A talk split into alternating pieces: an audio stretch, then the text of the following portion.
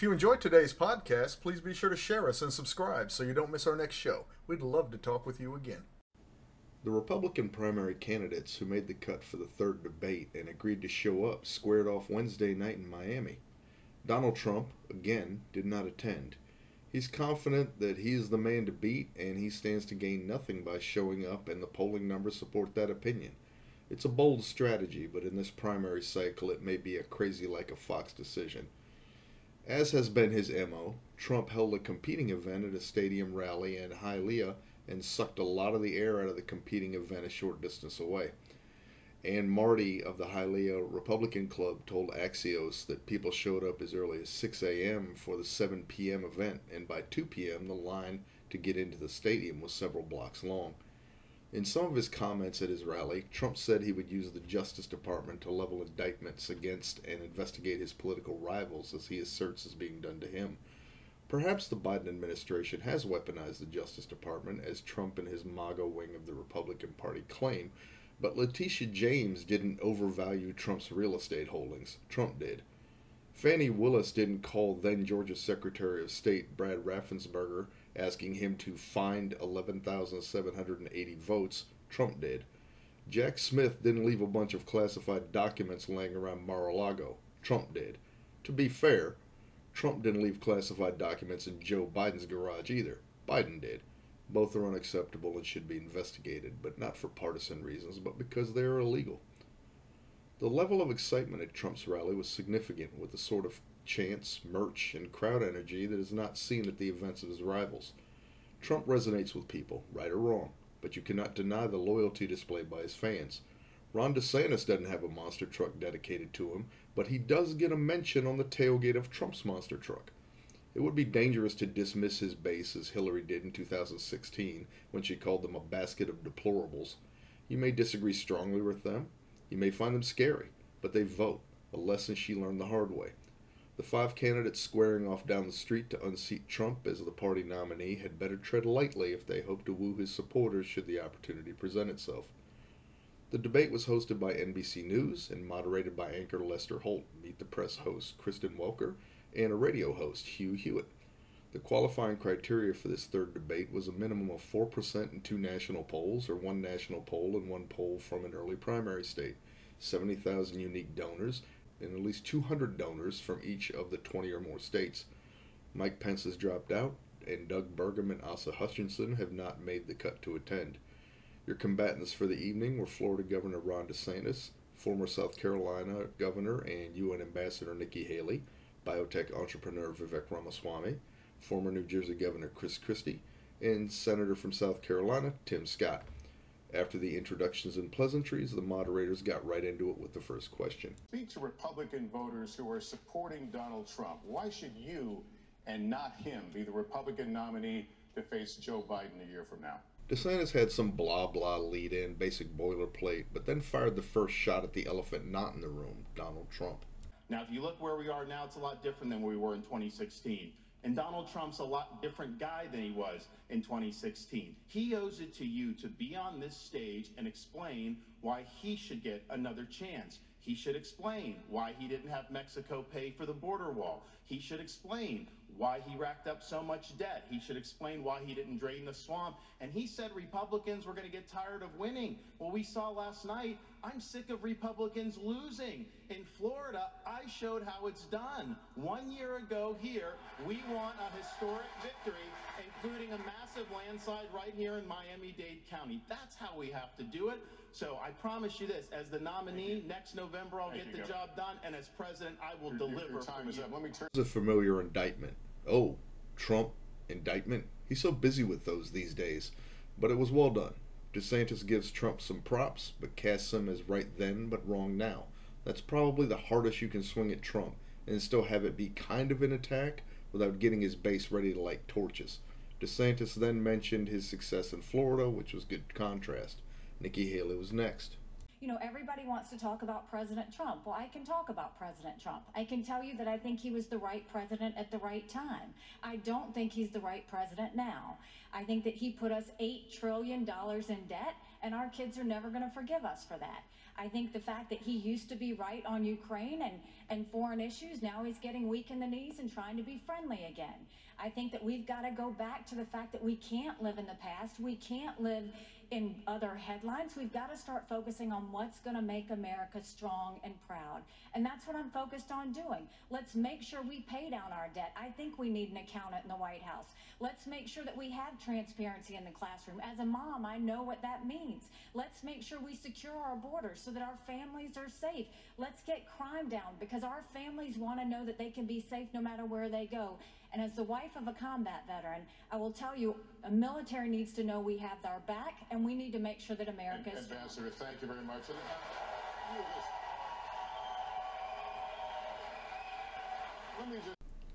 Another careful and the best you could hope for attack on Trump. Again, call him out, but show enough respect to not start a vendetta against yourself from his base and then pivot to some policy ideas. The ambassador showed up tonight, and the applause says a lot.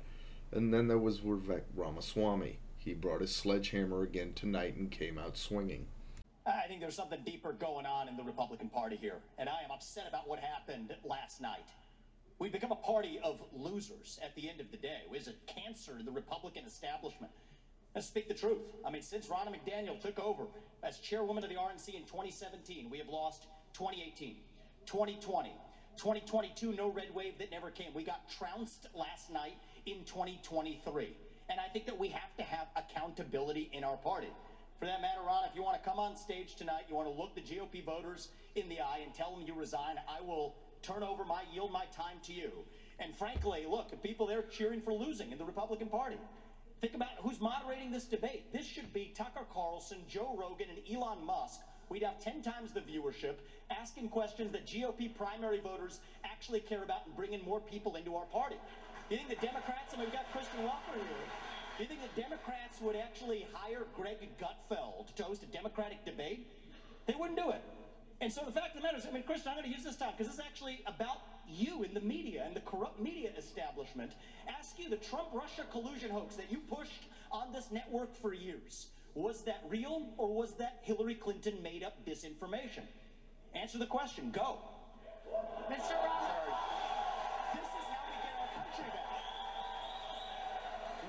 Accountability because this media rigged the 2016 election.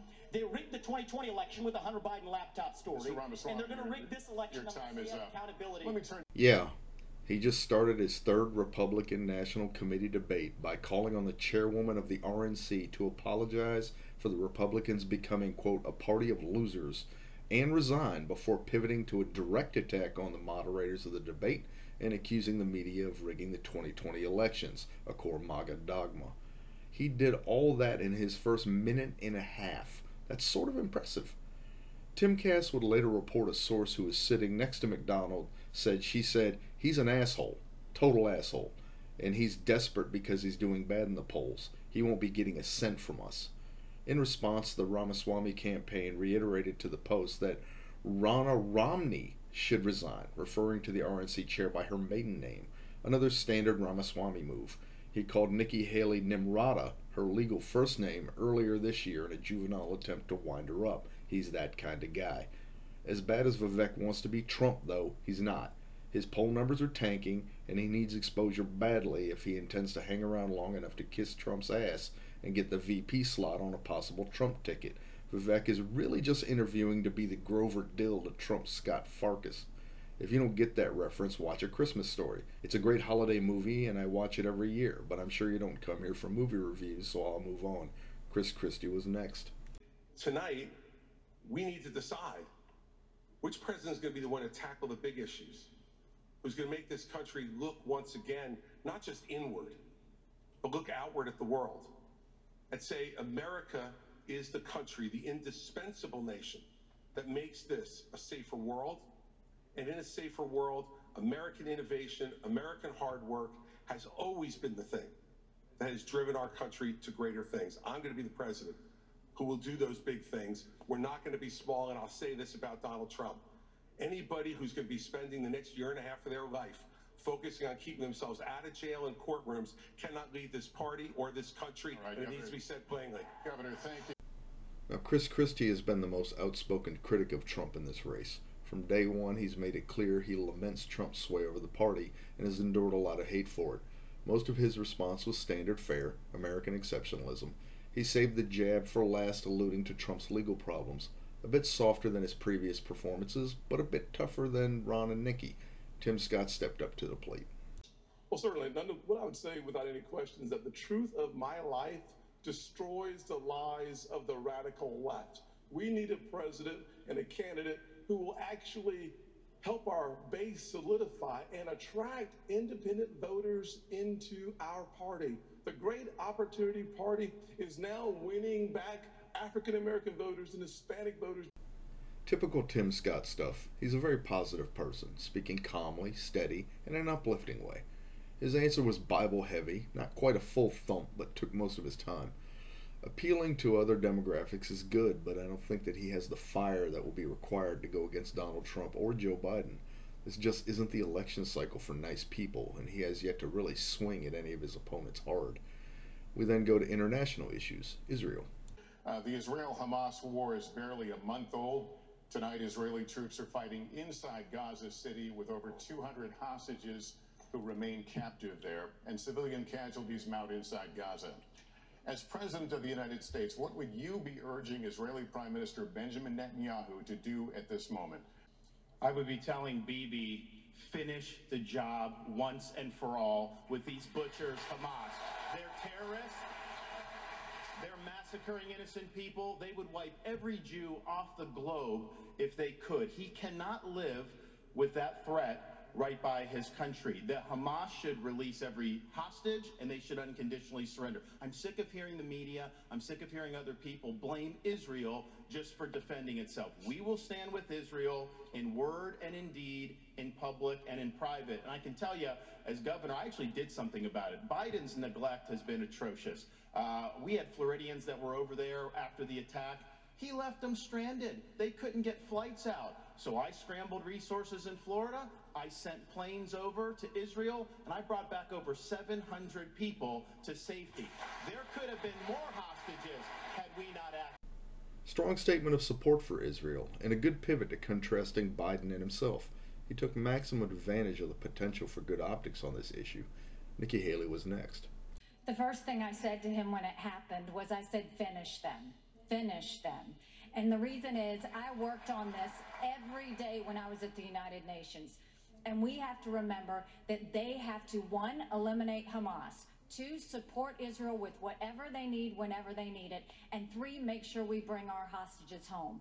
We need to be very clear eyed to know there would be no Hamas without Iran. There would be no Hezbollah without Iran. There would not be the Houthis without Iran. And there wouldn't be the Iranian militias in Syria and Iraq that are trying to hear, hit our military men and women if it hadn't been for Iran. And who is funding Iran right now? China is buying oil from Iran. Russia is getting drones and missiles from Iran. And there is an unholy alliance. We need to be clear eyed. The last thing we need to do is to tell Israel what to do. The only thing we should be doing is supporting them and eliminating Hamas. It is not that Israel needs America. America needs Israel. They are the tip of the spear when it comes to this Islamic terrorism, and we need to make sure that we have their backs in that process. All right. Again, strong support for Israel and great lead in to calling out Iran, linking the attacks on American soldiers in Syria by Iranian backed proxies. Tying the funding back to China and Russia is likely to play well with the base as well. Next up, Vivek Ramaswamy. So, what I would tell Bibi is that Israel has the right and the responsibility to defend itself. I would tell him to smoke those terrorists on his southern border, and then I'll tell him, as President of the United States, I'll be smoking the terrorists on our southern border. That's his responsibility. This is our responsibility. That's how we move forward. But I want to be careful to avoid making the mistakes from the neocon establishment of the past. Corrupt politicians in both parties spent trillions, killed millions, made billions for themselves in places like Iraq and Afghanistan, fighting wars that sent thousands of our sons and daughters, people my age, to die in wars that did not advance anyone's interests, adding $7 trillion to our national debt. And Joe Biden sold off our foreign policy.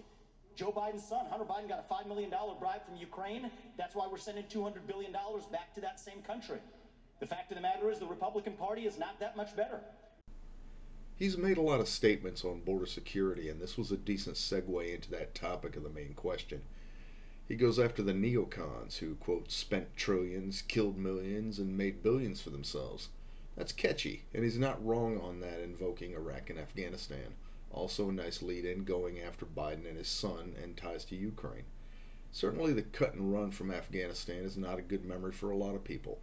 I know I still remember watching disturbing video of people who risked their safety to help us in Afghanistan, clinging to departing U.S. military planes and falling to their deaths. Watching what the Taliban is doing to the people there now is infuriating. I don't know where you come down on that issue, but the trillions, millions, billions thing, Vivek is on point. Then he took his first swing of the night at Nikki Haley. You have the likes of Nikki Haley, who stepped down from her time at the UN.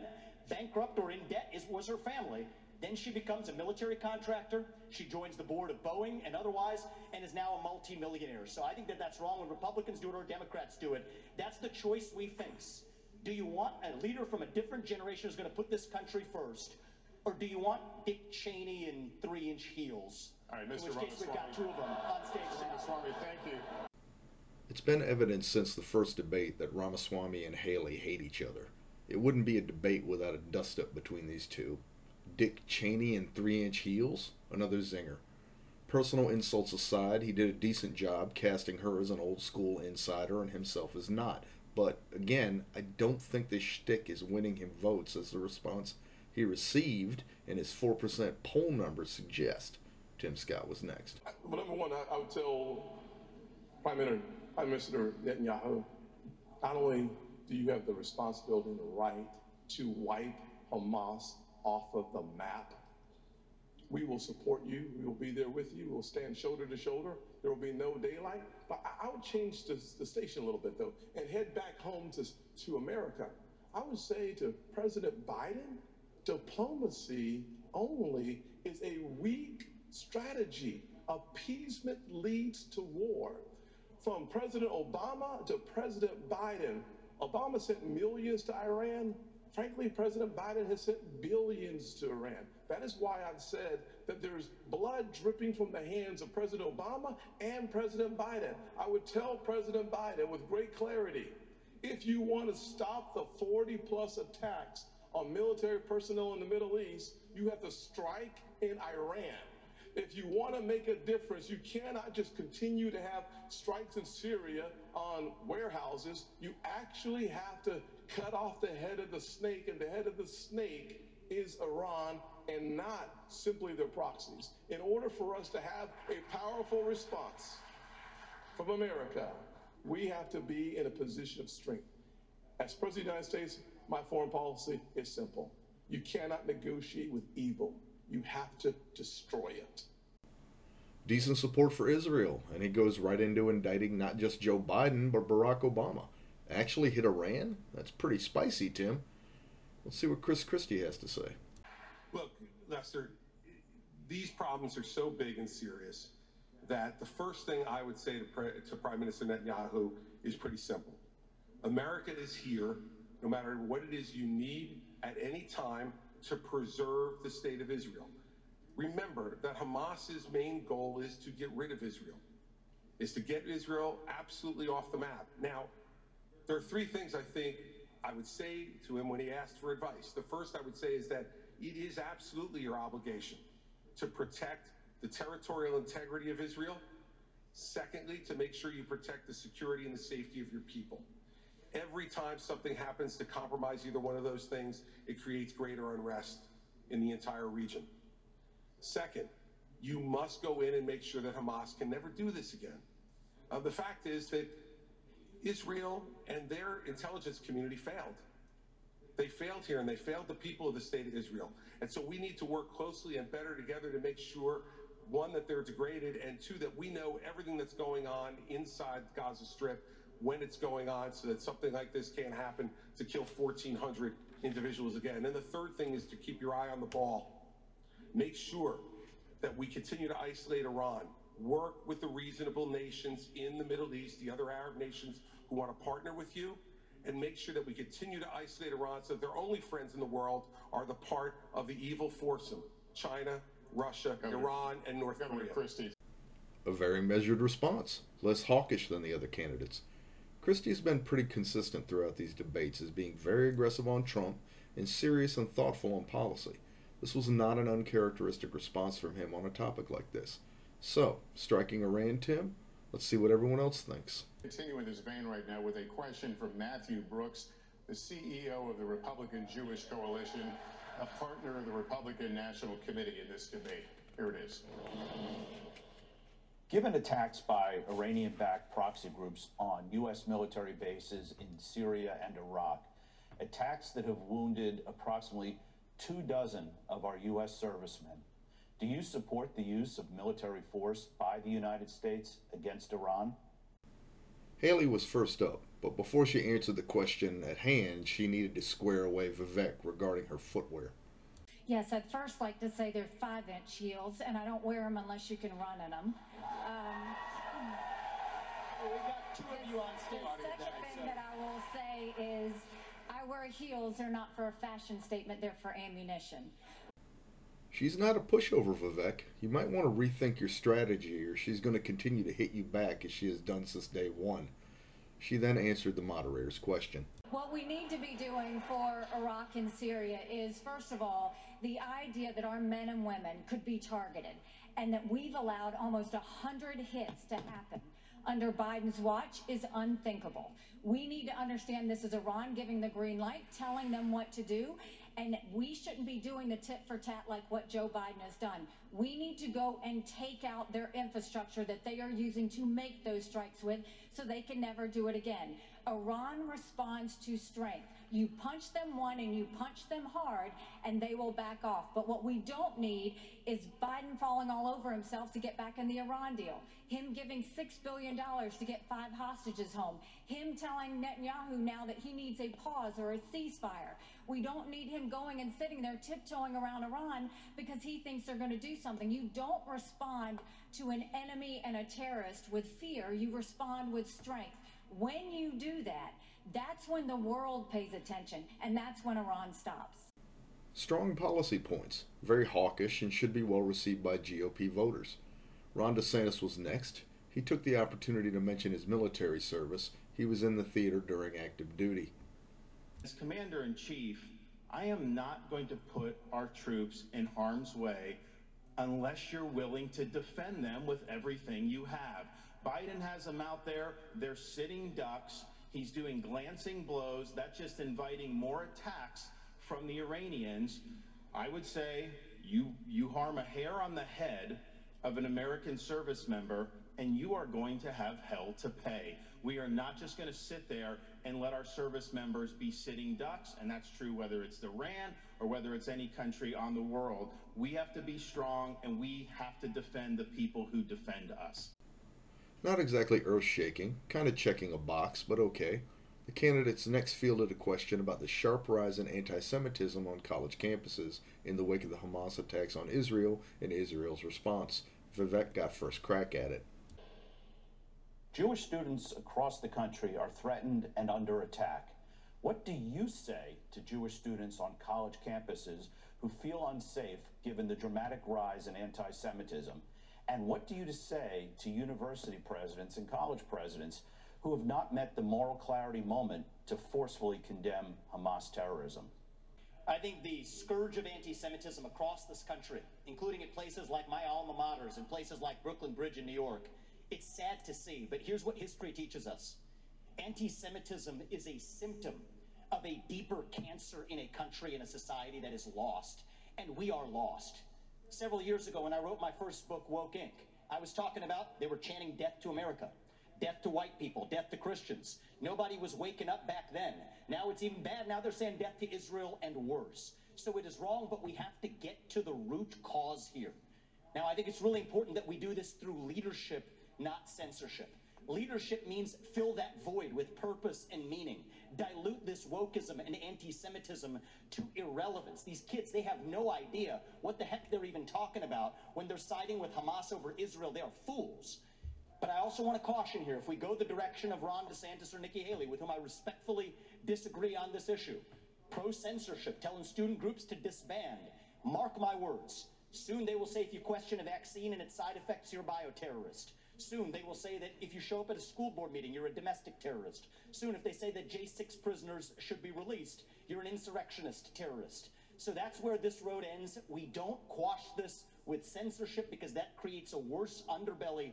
We quell it through leadership by calling it out. These university administrators have lost their way, and we need leadership at the top in the United States of America that restores our founding values and that has no place for this kind of anti Semitic hate. That's where I stand while respecting our Constitution. Ramaswamy cites his book, Woke Inc., saying he was calling attention to it back then. While denouncing the behavior and the inactivity of college administrations, he also cautions against giving into censorship and defends constitutional rights. Those are very important things, but depending on the group you're talking to, some speech is more cherished than others, and I doubt a GOP audience would step up to defend that speech. I give him credit for sticking his neck out, but it will likely be spun against him. Tim Scott got his chance next. Well, let me just say to every single university president in America, federal funding is a privilege, not a right. Number one.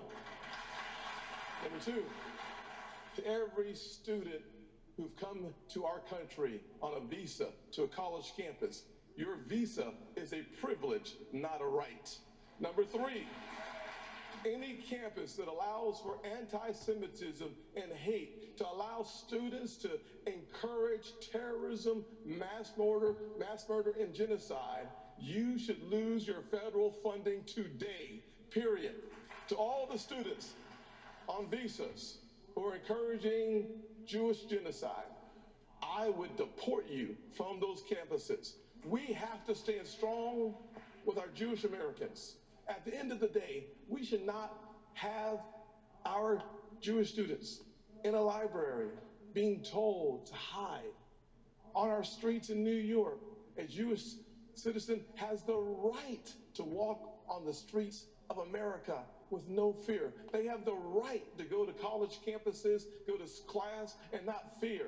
We will restore that. I started working on anti Semitism on college campuses in 2017 because even then there was a rise of anti Semitism on college campuses. We must force the people off those campuses. Whoa, Tim coming in hot. He's normally soft spoken, and while the tone of his voice is calm, the substance of his words are heavy. The things he speaks about are, indeed, privileges, and they can very much be taken away. Ron DeSantis would get his chance to weigh in. I was the first presidential candidate to say, if you are here on a student visa as a foreign national, you're making common cause with Hamas, I'm canceling your visa and I'm sending you home. No questions asked. Second, I have friends here in Florida who their kids do not feel safe even going to university campus at all outside of the state of Florida. You have Jewish students fleeing for their lives at Cooper Union. Joe Biden should have the Department of Justice on these college campuses and holding the universities accountable for civil rights violations. When you have, you should not have money going to these places. I already acted in Florida. We had a group, Students for Justice of Palestine. They said they are common cause with Hamas. They said, we're not just in solidarity, this is what we are. We deactivated them. We're not going to use state tax dollars to fund jihad. No way. And what is Biden doing? Not only is he not helping the Jewish students who are being persecuted, he is launching an initiative to combat so-called Islamophobia. No, it's the anti-Semitism that's spiraling out of control. Right. That is what we have to confront. And as president, I can tell you this, we are not going to stand for this on college campuses any longer. Pretty much same tack as Tim Scott. F around and find out. Visa gone. No tolerance for this. The moderators let in when asking Christie the question, as he had some experience as governor of New Jersey on issues like this. They invoke the recent killing of a Muslim child and severe wounding of his mother in the attack that is being called a hate crime.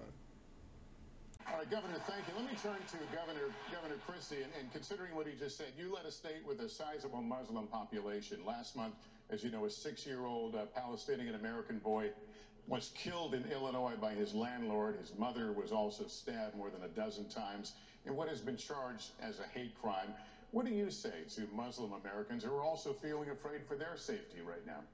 Lester, I'm the only one on the stage who's actually had experience in dealing with this. I was appointed by President Bush to be the U.S. Attorney in New Jersey on September 10th, 2001. And when I took over that job after the September 11th attacks, I had to deal with a situation in our state that was explosive. We're the most ethnically diverse state in this country. And so, first, we heard credible reports about Jewish students and synagogues being threatened in our state in the aftermath of 9 11. We made sure that we sent federal agents to those synagogues and we protected them, the same thing should be being done now. At the very same time, I personally went from mosque to mosque in New Jersey and met with the leaders of those mosques and with the members of the mosques. And I said to them, law enforcement is on your side to protect you, regardless of your religion, if you are going to comply with the law. And we developed fabulous relationships with Muslim Americans all across the state of New Jersey, and we stopped any hate crimes that were going on either against Jewish Americans in New Jersey or Muslim Americans in New Jersey. It takes leadership, Lester, to know how to do this. You must work with both sides. Both sides need to know it, but let us never have a false moral equivalence between Hamas and Hezbollah and the Jewish people. The Jewish people stand for right and justice, and Hamas and Hezbollah stand for death. Well said. Hate is hate. No tolerance for any of it, no matter the victim or the perpetrator. That evil bastard that killed that six year old Muslim boy in Chicago is no different than the mass Hamas terrorists killing Jewish children in Israel. And, again, it's not surprising to hear Chris Christie take the issue on like that. Nikki Haley was next. I think it, you know, you look at the, the country and the country is all out of sorts. I think, look at what these kids are dealing with on college campuses. What makes me so angry is not only do you have the kids barricaded in the library, they've said they were going to shoot up the kosher dining hall. You've got kids' dorm rooms who are being set on fire because they have something related to Israel on their doors. No person should ever feel in danger like this. And this is what I would say about our college presidents is if the KKK were doing this, every college president would be up in arms. This is no different. You should treat it exactly the same. Anti Semitism is just as awful as racism, and we've got to make sure they're protected. And for everybody that's protesting on these college campuses in favor of Hamas, let me remind you something. Hamas said death to Israel and death to America. They hate and would kill you too. And the idea that they're talking about genocide for the Jewish people, that's not the values of America. That's not us. We're better than that. We don't need to celebrate terrorists. We don't need to celebrate genocide. We don't need to celebrate violence towards anybody. We need to go back and soul search in our country and remember what we are about. And we are about taking care of people, not going and making them live in fear because some other terrorist activity says they want to destroy them. Right? Good equivalency. Hate is hate. Don't tolerate any of it. Now we talk about Ukraine support, with Tim Scott being the first to answer. The United States has given Ukraine financial and military support since the war began more than 600 days ago. President Zelensky told me on Sunday if Russia isn't stopped now, quote, the price will be higher for the United States, and Americans would be forced to, quote, send your sons and daughters to defend NATO countries. Where do you stand on more funding for Ukraine? I certainly have been very supportive of Ukraine. I believe that ultimately we should make sure that the President of the United States states what is America's national vital interest in Ukraine. It is actually in degrading the Russian military. We've been very effective using our resources and our weaponry and the incredibly high price of Ukrainian blood to achieve that objective.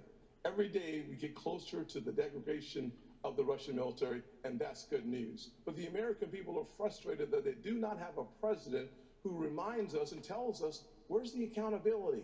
Where are those dollars? How are those dollars being spent? We need those answers for us to continue to see the support for Ukraine. And at the same time, I would say that a package, a package that's been offered by the president for Ukraine and Israel That's the wrong approach. We need to focus specifically on providing Israel with the $14 billion that they need so that we show the world that we are 100% undeniably standing shoulder to shoulder with Israel. And then as we turn away from that direct support for Israel, we should go to our southern border and close our southern border with the resources necessary.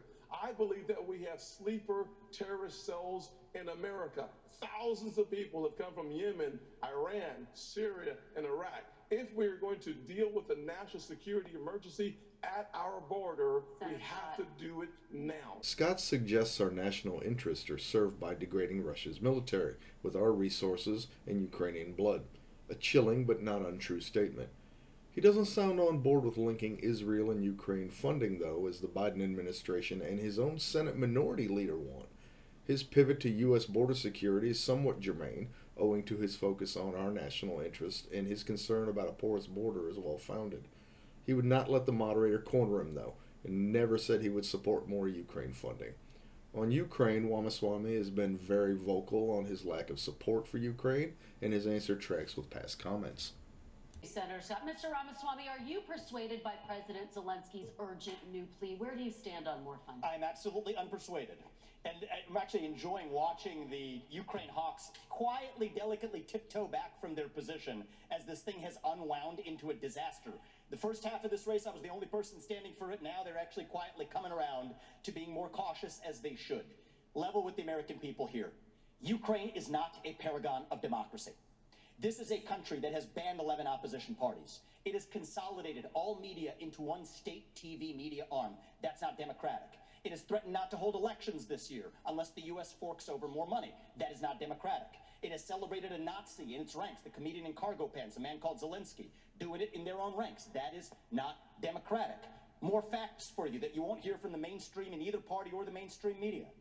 The regions of Ukraine that are occupied by Russia right now, in the Donbass, Luhansk, Donetsk, these are Russian speaking regions that have not even been part of Ukraine since 2014. That other people probably couldn't name those provinces for you. Those are the hard facts. And so to frame this as some kind of battle between good versus evil, don't buy it. And I'd like the likes of the, the sharpest of the war hawks on Ukraine, Nikki Haley, to have some accountability and answer. Do you want to use U.S. taxpayer money to fund the banning of Christians? That is actually what's happening.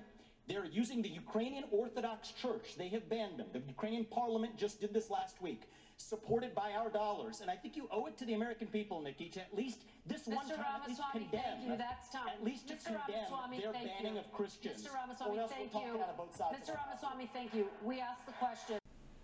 That one's gonna bite you, Vivek. It has celebrated a Nazi in its ranks, a comedian in cargo pants, the man called Zelensky. You can have your spokesman, Tricia McLaughlin, run interference for you after the debate, saying, quote, he was talking quickly and kind of oscillated in his words.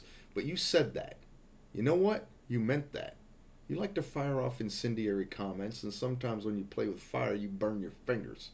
You call a Jewish man, a man whose family lost people to Nazi genocide, himself a Nazi. You need to start thinking more before opening your mouth, lest people see who you really are. Yes, they haven't been part of Ukraine since 2014. Why is that exactly? You left that part out before going after Nikki Haley again. She gonna hit you again. Ambassador Haley, what is your take on more funding for Ukraine? I am telling you, Putin and President Xi are salivating at the thought that someone like that could become president. They would love to the see. The fact of the matter is, she doesn't answer so this the is what I will tell you. We're driving Russia all, into China's hands because of you these had foolish your policies. time to talk. The ambassador has the floor. Thank you. Ambassador The first thing I'll tell you is we all remember what that thug did when he invaded Ukraine. We all know that half a million people have died because of Putin. And here is a freedom loving, pro American country that is fighting for its survival and its democracy. No, I don't think we should give them cash. I think we should give them the equipment and the ammunition to win. And I'll tell you, if Biden had done it when they first asked for it, this war would be over. But let's also remember this. When you left Afghanistan in shambles and left them with a ton of weapons and money, it's not that we left, it's how we left. When you look at Ukraine, don't think for a second, now everybody wants to move away from Ukraine. They'll want to move away from Israel a year from now. America can never be so arrogant to think we don't need friends. After 9 11, we needed a lot of friends. Now is the time to get partnerships. This unholy alliance between Russia, Ukraine, and China is real. There is a reason the Taiwanese want us to support the Ukrainians. It's because they know that China is coming after them next. There is a reason Ukrainians want us to support Israelis because they know that if Iran wins, Russia wins. Ambassador. We have to see the combination of the three. Ambassador. And there it is. You wanted that smoke, and she brought it. She took the opportunity to parlay this exchange into a deeper discussion of the issue and the larger ramifications. The moderator then turned to Chris Christie. Senator, thank you. Governor Christie, what is your take? How long should Americans be expected to help fund the war in Ukraine? Kristen, let's remember the last time that we turned our back on a shooting war in Europe. It bought us just a couple of years. And then 500,000 Americans were killed in Europe to defeat Hitler. This is not a choice. This is the price we pay for being the leaders of the free world. And the fact is, this alliance is not just with Russia and China. Governor Haley knows this. Iran is in the middle of this as well, and so is North Korea. And they are all working to support Russia right now. And the reason they're doing it is because dictators work together. People who believe in democracy work together. We must stand with all of those that are standing up for democracy and freedom in this world. And by the way, let's remind everybody of this. In 1992, this country made a promise to Ukraine. We said if you return nuclear missiles that were part of the old Soviet Union to Russia, and they invade you, we will protect you. An American promise that's 31 years old is no different than an American promise that's made tonight on this stage. We need to stand by it. And those of us who forget history are doomed to repeat it. And the, I'd like to respond. And the absolute, the absolute giving in to dictators, which is being suggested on this stage, just shows the immaturity of the approach invoked the lead up to World War II isolationism in his reasoning for supporting Ukraine, and it's not much of a stretch. His frequent catchphrase that, quote, Putin is getting the band back together is a fair assertion. The agreement that he speaks of is most likely two agreements. The first, the 1994 Trilateral Statement. That was an agreement between Ukraine, Russia, and the United States, whereby Ukraine would transfer its Soviet era nuclear weapons back to Russia in return, they would receive compensation for the commercial value of the nuclear material. The second being the Budapest Memorandum. This was an agreement signed by Ukraine, the United Kingdom, the United States, and Russia that included, quote, security insurances against the threat or use of force against Ukraine's territory or political independence. The countries promised to respect the sovereignty and existing borders of Ukraine. Read that last one, Vivek, twice if you have to because the whole 2014 thing was in clear violation of that 1994 agreement. It was also in violation of a 2009 joint statement from the United States and Russia confirming that the security assurances made in the 1994 Budapest Memorandum would still be valid after START Treaty expired in 2009. Christie drawing parallels to the appeasement of Hitler and Ramaswamy's support of Putin's aggression are spot on. I'd like Governor Christie, you. Governor are you concerned that this could become a wider war if Putin is not stopped now? Well, any suggestion by Zelensky or anyone else that we should that we're going to eventually have U.S. troops there, I can tell the American people when I'm president that will not happen. We are not going to send your sons and daughters to Ukraine. I am going to send troops to our southern border. If you look at the threats that we face, terrorists have come in through our southern border. I'm going to shut it down. I'm going to have the military, and I'm going to deport the people who've come, particularly under Biden, who've come from the Middle East, come from all these places. Now, Biden wants $105 billion. Uh, 60, most of that's Ukraine, including some of it going to pay pensions for bureaucrats and salaries. That is a totally ridiculous use of American tax dollars. He says he has money for border to try to do, and the media repeat that. When you look at it, what most of the money is, is money to process more illegal aliens into this country. How is that solving the problem? That's making the problem worse. And what does he do for the Indo Pacific? A pittance. That is the top threat that we face. We need to bring this war to an end. We need the Europeans to step up and do their fair share. And we need to get serious about the top threat that this country faces, which is the Chinese Communist Party. DeSantis provides assurances U.S. troops would not be on the ground over there and that he would rather use them on the southern border. Fair enough, but the second a Russian boot touches NATO soil, all bets are off. Article 5 kicks in and we are in World War III, whether you like it or not. Yes, China is a threat, and that's our next question. Many Republicans believe that the Chinese Communist Party and General Secretary Xi is an existential threat to the United States. The flashpoint is Taiwan.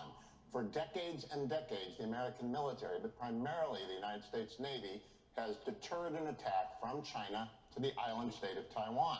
But Ronald Reagan's Navy of 600 ships is gone. Now, the question to you is, and I'll start with you, Ambassador Haley, because you were in President Trump's cabinet. His goal was a 355 ship Navy. That's what he pushed for. He got to 300. It's now at 291. Is that big enough to deter and, if necessary, defeat an invasion of Taiwan?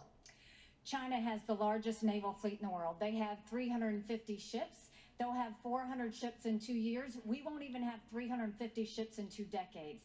China has built up their military. It's not just land, air, and sea. They're doing cyber, they're doing artificial intelligence, they're doing space. America needs to modernize our military. We need to do everything we can. The first thing is you go and you make sure you have the back of you backs of Ukraine. That's why the Taiwanese want us to support Ukraine because they know that sends the biggest message to China. The second thing is we go to China and we start being tough on them. No more sales of our American soil to China and let's take back what they've already stolen. Then you go and you to, to, the universities. No more having millions of dollars go to our universities. Then we will go and end all for, formal trade relations with China until they stop murdering Americans from fentanyl, something Ron has yet to say that he's going to do. And then we modernize our military. When we strengthen our military, when we modernize it with the focus of cyber, artificial intelligence, and space, when we make sure that we have the backs of our friends, whether it's in Israel, whether it's in Ukraine, and we should be arming Taiwan. Make sure they have the equipment they need. Make sure they have the training they need now. There's nothing China fears more than knowing that America will have Taiwan's back. Let's make sure that we show it by making sure they have the equipment they need. As someone who lives in the region and can catch Chinese radio signals on a clear day, I'm glad to hear things like that. China is indeed a serious threat in the region. What's your plan, Ron DeSantis?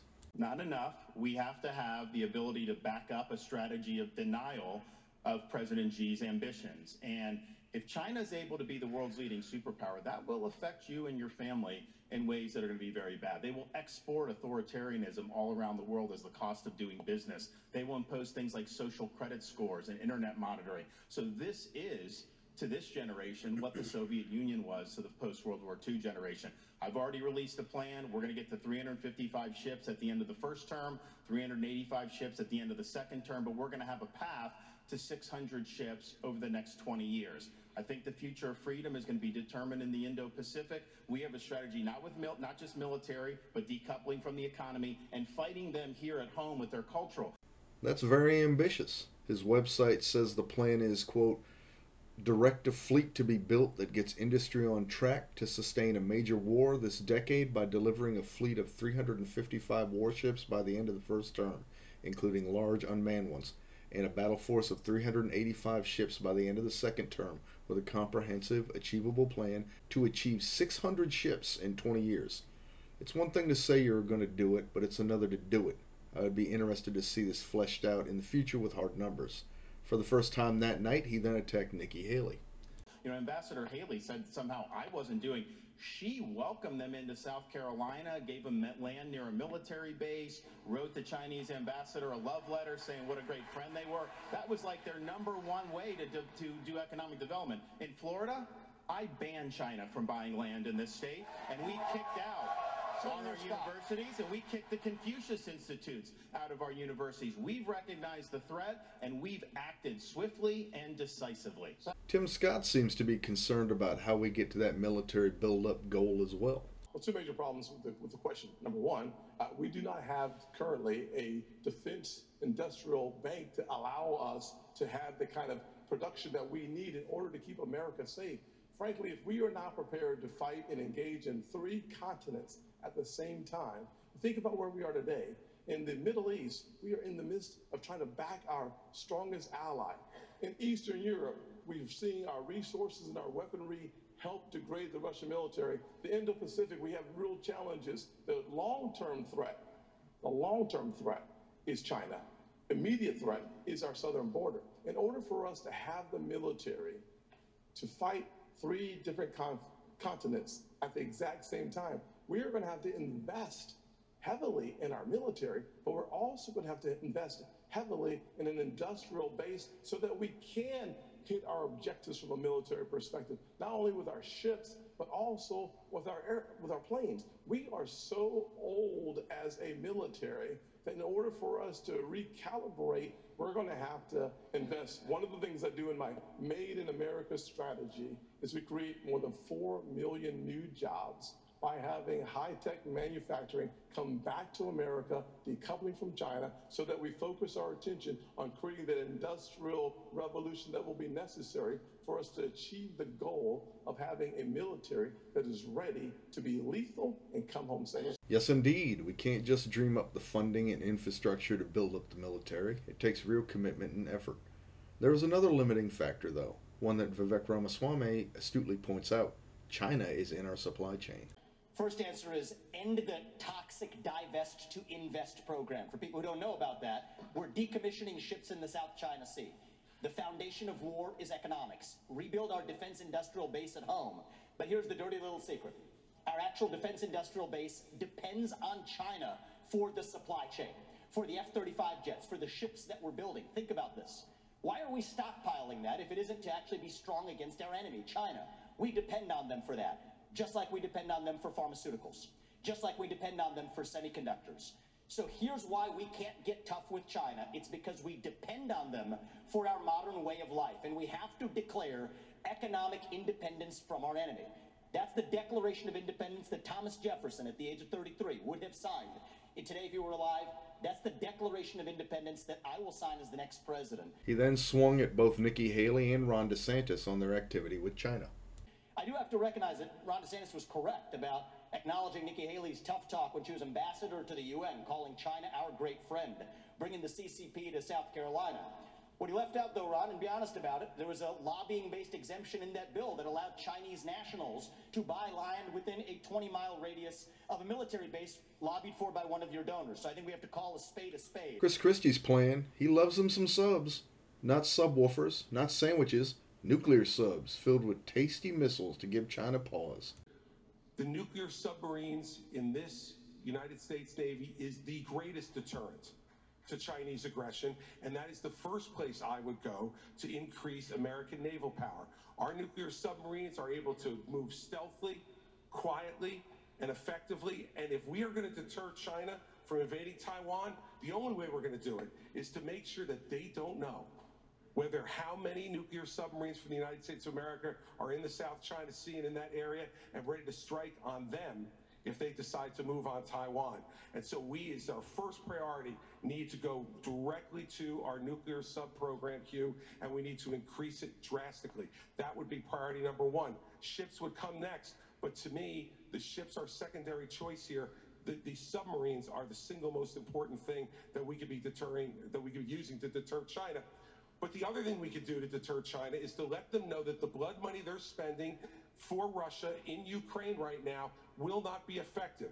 That we send Putin home with his tail between his legs and make them understand that the same fate waits for them if they decide to move towards Taiwan with a more aggressive nuclear sub program, we'll be able to make that threat real.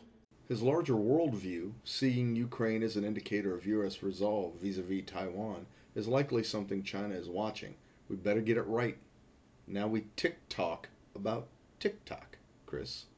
Thank you, Lester. We're going to stay on China and we're going to talk specifically about TikTok. Last week, Congressman Mike Gallagher, who is chairman of the House Bipartisan Select Committee on the Chinese Communist Party, published a long essay on TikTok following the flooding of pro-Hamas propaganda onto TikTok accounts across the United States. Chairman Gallagher called it shocking. He called the app predatory, controlled by America's preeminent adversary, One used to push propaganda and divide America. It's spyware, he said, a means of surveillance. Do you agree with Chairman Gallagher? And if so, would you ban or force the sale of TikTok? I agree 100% with Chairman Gallagher, and let me say this. TikTok is not only spyware, it is polluting the minds of American young people all throughout this country, and they're doing it intentionally. And when you saw what happened in the last few weeks with all of this anti Semitic, horrible stuff that their algorithms were pushing out at a gargantuan rate, this is China trying to further divide the United States of America. And this is one of the big failings among many of the Trump administration. He talked tough about TikTok. I heard him do it many times. But when it came down to it, he did not ban them when he could have and should have. And now, since then, we've had an additional nearly six years of this type of poison being put out throughout the United States, even putting aside the spying, which we know is going on, and the theft of American personal data and information. So, in my first week as president, we would ban TikTok. They want to go ahead and sell it? Let them go ahead and sell it. But I'll tell you another reason we would do it. Facebook's not in China. X is not in China. They're not permitting a free flow of information to the Chinese people from our social media companies, yet we just open the door and let them do what they're doing. TikTok should be banned because they are poisoning American minds, and I would do it week one. And then Ron DeSantis would give his thoughts. Yes, I think that China is the top threat we face. They've been very effective at infiltrating different parts of our society. So my policy on China and the Chinese Communist Party is very simple. We win, they lose. And in order to do that, it's not just military, it's economic, and it's cultural. And as the dad of a six-five and a three-year-old, I'm concerned about the data that they're getting from our young people and what they're doing to pollute the minds of our young people. These kids get these devices and they have a mind of their own. And I know a lot of parents are looking, it's hard to even keep it out. China's obviously the, the most extreme, but this is happening with other things. So we are going to do that, and we are going to make sure to protect the American people. It's a full spectrum approach to be able to fend China off. Yes, military deterrence. Yes, economic uh, decoupling, but also their role in our culture. If we don't, if we ignore that, we're not going to be able to win the fight. All good points. The reality of what that app can and is doing are well known and need to be addressed. Thank you, Governor. Ambassador Haley, speak to the parents out there. There are probably TikTok apps on half the phones in this uh, auditorium. No, I'm going to speak to the fact that two people hit me and you didn't let me respond. So let's first talk about the fact that they want to talk about the Chinese land from 10 years ago. Yes, I brought a fiberglass company 10 years ago to South Carolina. But Ron, you are the chair of your economic development agency that as of last week said Florida is the ideal place for Chinese businesses. Not only that, you have a company that is manufacturer of Chinese military planes. You have it. They are expanding two training sites at two of your airports now, one which is 12 miles away from a naval base. Then you have another company that's expanding, and they were just invaded by the Department of Homeland Security. So mine was 10 years ago. You gave Yours them was stuff. six I months didn't ago. give them anything. What's your story? And I abolished that agency that she's talking about. No, he- Enterprise Florida, we abolished it, and of course we banned China from scrubbed buying the land. website Not last exactly week. a Go great check. recruiting I- I pitch if you're to, banning them from purchasing land scrubbed at the website so we stood last up week. and Thank we you, done the Ambassador right thing Haley. in Florida. She is likely talking about Cirrus Aircraft, a subsidiary of Aviation Industry Corp of China. In 2022, Cirrus opened two new locations in Florida, one 12.7 miles away from the Naval Warfare Center Training Systems Division. Whoops. The parent corp, AVIC, makes fighter jets, helicopters, and drones for the Chinese military and was sanctioned in 2020 as a possible national security threat. Ironically, in February of this year, DeSantis gave remarks on President Biden's response to the Chinese spy balloon while standing in front of a Cirrus aircraft. Duh! It is fair to challenge Miss Haley on her sweetheart deals with the Chinese when she was governor of South Carolina, and there are questionable activities. But, dude, make sure you don't have any skeletons in your own closet before trying to paint yourself as China's public enemy number one. That's so embarrassing. Mr. Ramaswamy, Uh, we've talked about this. You campaign on TikTok. How do you get TikTok banned if you use it? Well, I, I, I want to laugh at why Nikki Haley didn't answer your question, which is about looking at families in the eye. In the last debate, she made fun of me for actually joining TikTok while her own daughter was actually using the app for a long time. So you might want to take care of your family first. Leave my before daughter preaching to out your voice. adult daughter. The next generation of Americans are using it. And that's actually the point. You have her supporters propping her up. That's fine. Here's the truth. You're the easy scum. answer is actually to say that we're just going to ban one app. We got to go further. We have to ban any U.S. company actually transferring U.S. data to the Chinese. Here's a story most people don't know Airbnb hands over U.S. user data to the CCP. Now, that's a U.S. owned company. So, this is the problem when you have Republicans that temporarily go the way the winds blow, and now it's popular to talk tough on China when she was UN ambassador, called them literally her words, not my, our great friend. You can't be fair weather fans of the right policy. Get to the root cause. Even U.S. companies in Silicon Valley are regularly doing it. Cut the virtue signaling. The fact of the matter is, Democrats are on TikTok today. The only person, one of the few people who is putting up content the way the actual algorithms work, speaking for pro-Israel views or others, is me, Ambassador and I predict Haley, um, more Republicans will join it. But stop U.S. companies from turning over data to Chinese companies. That's the real Moderators like answer, uh, not the virtue Kristen don't get to respond to personal attacks, but you do. Thank you very much. You know, when he talks about me praising China, he doesn't know the fact that the reason China was praised was because I negotiated with China and Russia the largest set of sanctions against North Korea in a generation. We are the that is literally the reason North Korea stopped testing ballistic missiles. So I said China did good on their part.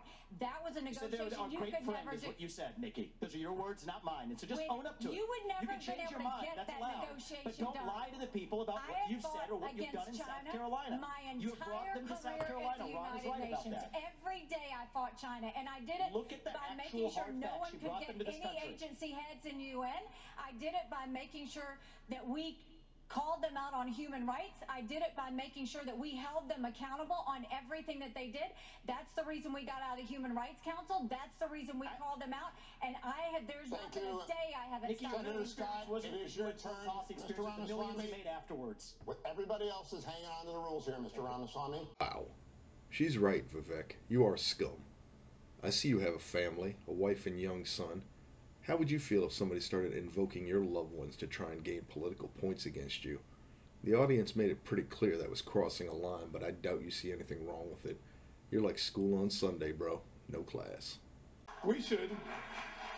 I appreciate y'all clapping for me already. This is wonderful answer. Love this. Without any question.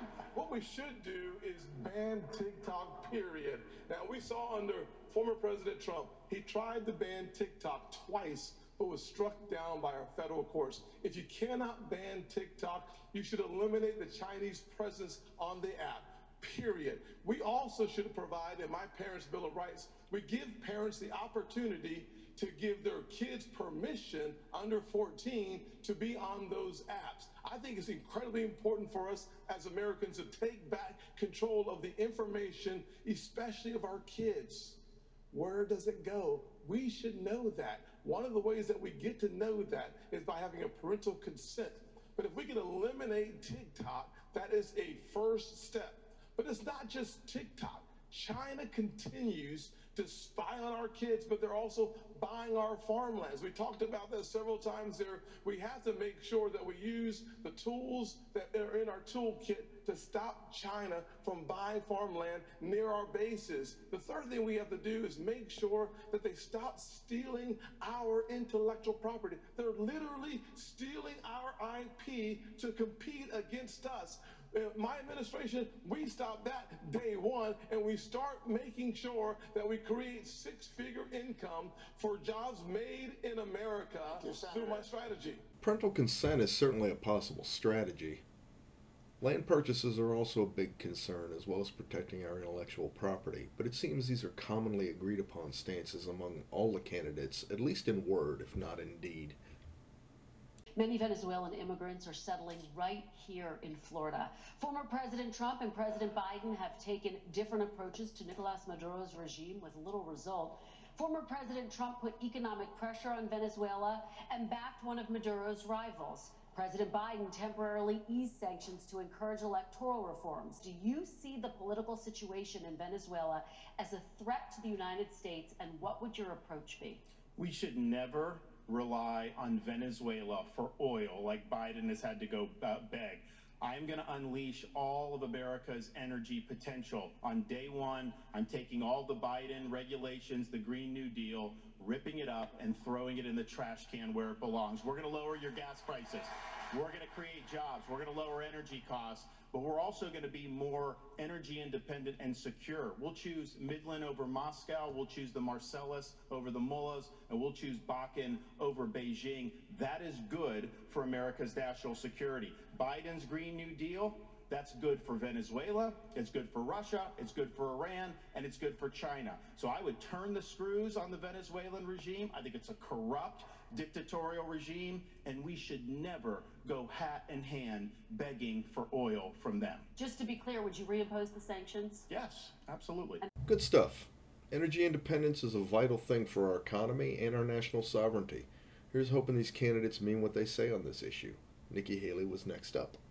You know, I stood on the Simon Bolivar Bridge and watched thousands of Venezuelans cross in the for hours in the hot sun holding their babies to get the one meal they might get that day going from Venezuela to Colombia. They were fleeing socialism and begging for freedom. We need to make sure that we do everything we can to sanction Maduro. We shouldn't be getting dirty oil. And Biden just gave 500,000 Venezuelans temporary priority status, which is just going to have more of them come. And then she strikes, hitting DeSantis on his energy policies in Florida. But on the energy side, it cracks me up that Ron continues to do this. He has opposed fracking. He's opposed drilling. Last time he said it wasn't true, and he, everybody found out that it was true. He opposed it before Florida voters even it's voted on it. He was praised by the Sierra Club, and you're trying to make up for it and act like you weren't you weren't a liberal when it comes to the environment. You were. You always have been. Just own it well, if that's the case. But don't keep saying you're something that you're not. Let me respond to that. Um, so uh, our whole energy plan you can't get the shale without fracking. We are absolutely going to frack, but I disagree with Nikki Haley. I don't think it's a good idea to drill in the Florida Everglades, and I know most Floridians agree with me. You ban fracking. good comeback, Ron.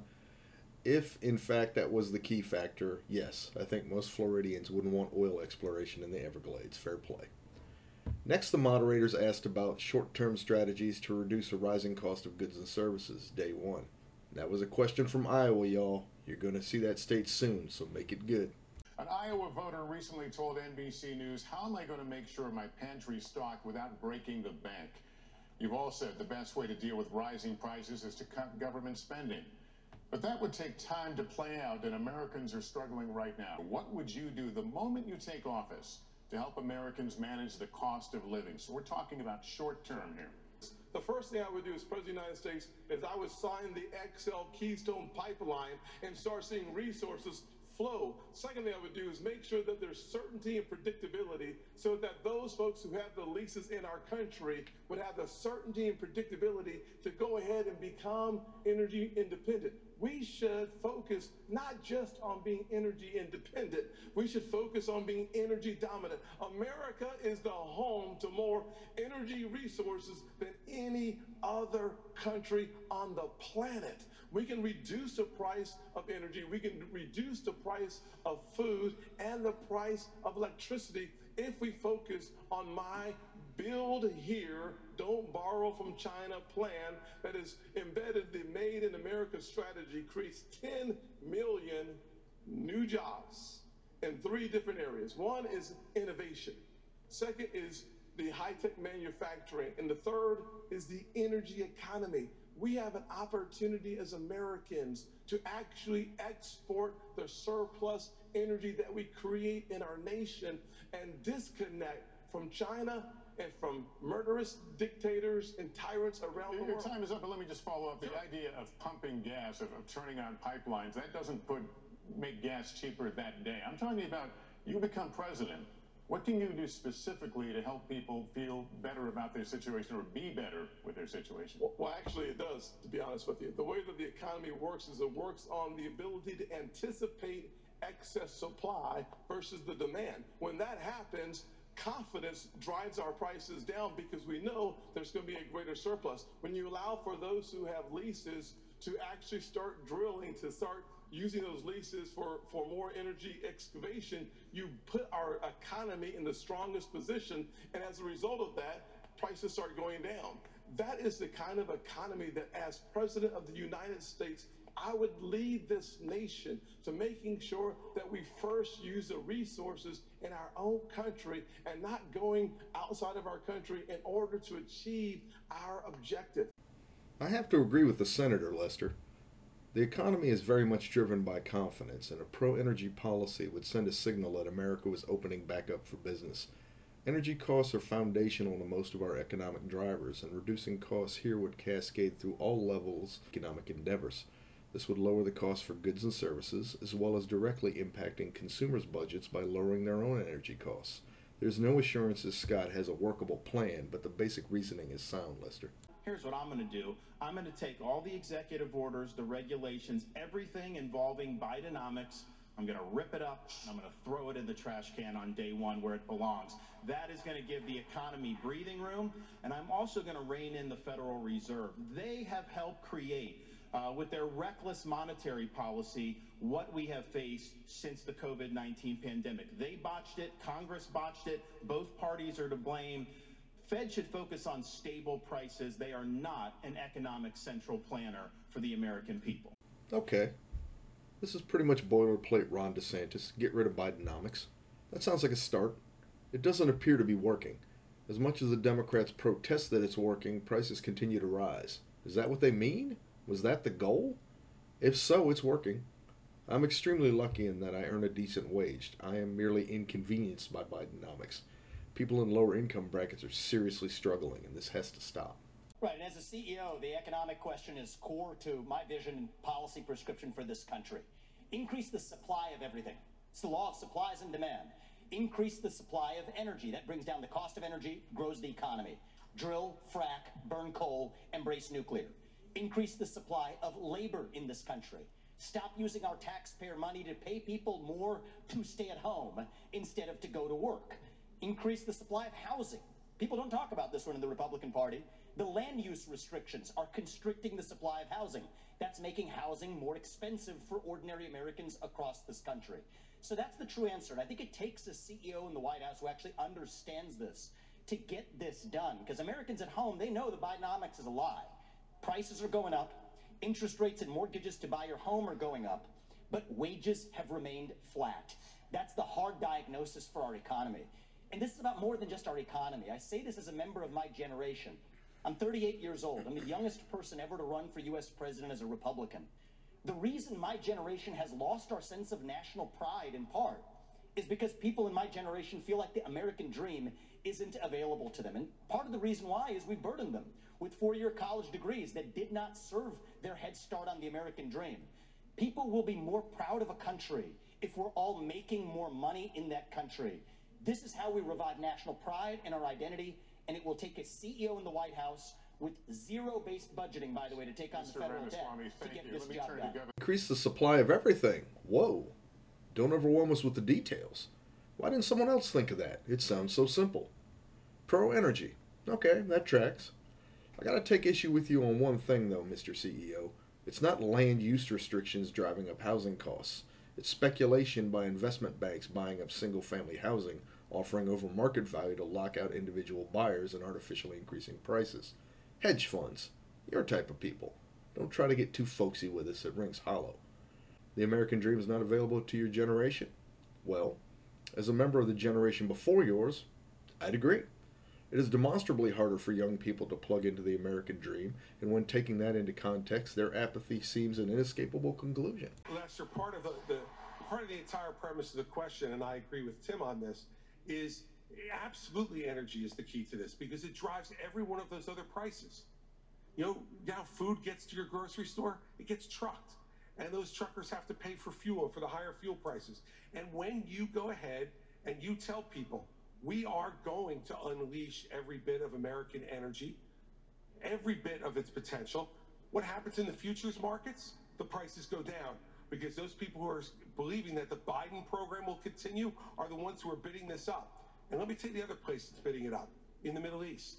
And so if you don't believe that making sure that Israel and that Israel situation that's going on right now isn't resolved and resolved quickly as President of the United States and bring stability back, that will also not permit countries like Saudi Arabia and others to be able to jack their prices as well in what they say is in response to a crisis, when it's really what it's in response to is putting more money in their pockets. When they have an American president who knows that Israel must be defended not with humanitarian pauses and not with suggestions for ceasefire, but with letting them know we will supply them with everything they need. That will also bring stability to the market. Energy is the key to bringing this down. It's what every American family needs when they turn on their lights, fill up their car, and go to the grocery store. And we need to do that first and foremost. That's the short term answer. Again, Christie is paying attention to the big picture, not just talking about domestic policies, but also international ones that pay dividends at home. It looks like the pack understands energy independence and prices are pivotal to reviving our economy. Ambassador Haley, let me come at this from a slightly different direction. Americans in rural communities are being especially squeezed by inflation right now. An Iowa State University study found that last year inflation cost rural households about an extra $5,000. How would you specifically help rural Americans who are suffering right now, Ambassador? Well, I'm a product of rural America. I grew up in rural South Carolina. And I can tell you what we're seeing now in America is the rich are getting richer and the poor are getting poorer. We have to go and start beefing up the middle class. And the first thing I would do is I will eliminate the federal um, gas and diesel tax in this country. We'll cut taxes on the middle class. But we have to stop this spending binge that's happening by Republicans and Democrats in Congress. I will make sure, one, we claw back the $500 billion of unspent COVID dollars that are out there. Instead of 87,000 IRS agents going after middle America, we'll go after the hundreds of billions of dollars of COVID fraud that exists, one out of every $7. We'll stop the spending, we'll stop the borrowing, we'll eliminate the earmarks, and I'll veto any spending bill that doesn't go back to pre-COVID levels. That will cut trillions and allow us to be safe. We also need to be not energy independent, energy dominant. We are blessed with resources. Let's do it. But the reason no one should give you a number, Hugh, on the amount of ships in the Navy is because in a few years, our interest expense is going to be more than our defense budget. So no one can give you that number realistically without first tackling what's happening with the financial situation. It would be a false number to give you that. We have got to understand this is a crisis. It is a national security concern. If we don't deal with what's going to happen with that interest expense in a few years, we're going to look like Japan. And we can't let that happen. The strong dollar matters. Looks like somebody's watching the country's finances, seeing the credits and debits and how askew they are. She sounds like an accountant.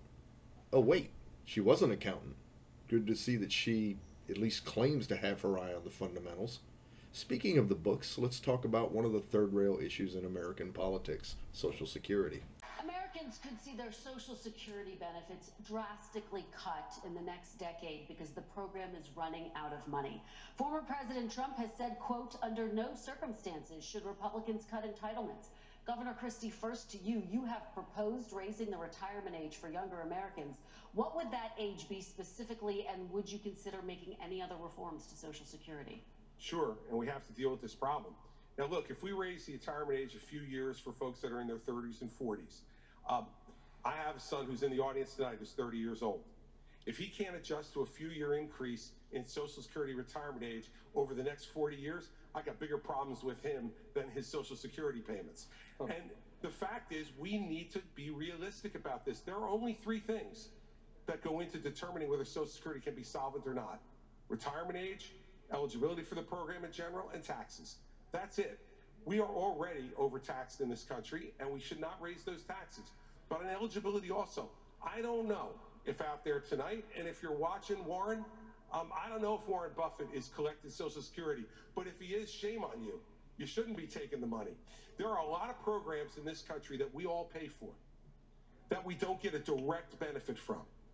Food stamps is one of them. I've never, fortunately in my life, ever had me or my family on food stamps, but I'm glad it's there so that no one in this country goes to bed hungry at night if they have availability to that program. But I don't get a direct benefit. The fact is on Social Security, remember why it was established. It was established as a safety net program to make sure that no one would grow old in this country in poverty. That's what we got to get back to. Rich people should not be collecting Social Security. Governor, can you give me a specific age? 69, 70? What would the age be? No, uh, look, that's going to be a power of a negotiation with Congress, Kristen. And hell, I'm not going to start negotiating until I get there. That's a good one, Chris. I like the joke at the end and the substance of your comments. Social Security is a promise made to the people by the government. It's not voluntary, and the program needs to be solvent. It isn't. And that's Congress's fault, not the American taxpayer. Over the years, to pay for things other than Social Security, the federal government has borrowed $2.9 trillion and not returned it. Keep that in mind as politicians tell the younger generation they have to retire later because, gosh, it's the darndest thing. There's not enough money. That's BS. You did that, not them. So when Ramaswamy talks about how his generation got the shaft, this is but one of many examples. We have a serious spending problem in this country, and it's not the fault of us. It's them. Them there in Washington. All right, Ambassador Haley, let me have you weigh in on this because you said in June that you would be open to raising the retirement age. Have you determined what that age would be specifically and what other reforms are you looking at? So, first of all, any candidate that tells you that they're not going to take on entitlements is not being serious. Social Security will go bankrupt in 10 years, Medicare will go bankrupt in eight. Right now, you have Ron and Trump joining Biden and Pelosi saying they're not going to change or do any sort of entitlement reform. What we need to do is keep our promises. Those that have been promised should keep it. But for like my kids in their 20s, you go and you say, we're going to change the rules. You change the retirement age for them. Instead of cost of living increases, we should go to increases based on inflation. We should limit limit benefits on the wealthy. Bernie Marcus can tell you he hates getting that check. Limit the benefits on the wealthy and then expand Medicare Advantage plans. Seniors love that. And let's make sure we do that so that they can have more competition. That's how we'll deal with entitlement reform and that's how we'll start to pay down this debt. And can you give me a specific age? Have you determined the age? Again, you have to work with Chris. What I can tell you is you can it's going to be those in their 20s just coming into the system and it should reflect more of life expectancy. It doesn't do that now. So this is really important right now. We're working within the last window I believe we will have to actually fix this problem while still leaving Social Security and Medicare benefits for current seniors intact. I'll tell you how. The other candidates assume, like Nikki, that it can't be done. And on her math, she's right about it.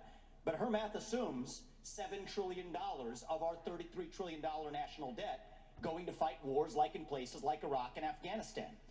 Minus that, our national debt would be $26 trillion right now. Then you go to zero-based budgeting, which I've proposed as a CEO. It's how I run businesses. It's how many CEOs run businesses. Don't use last year's budget as the baseline. Start with zero as the baseline and then ask what's actually necessary.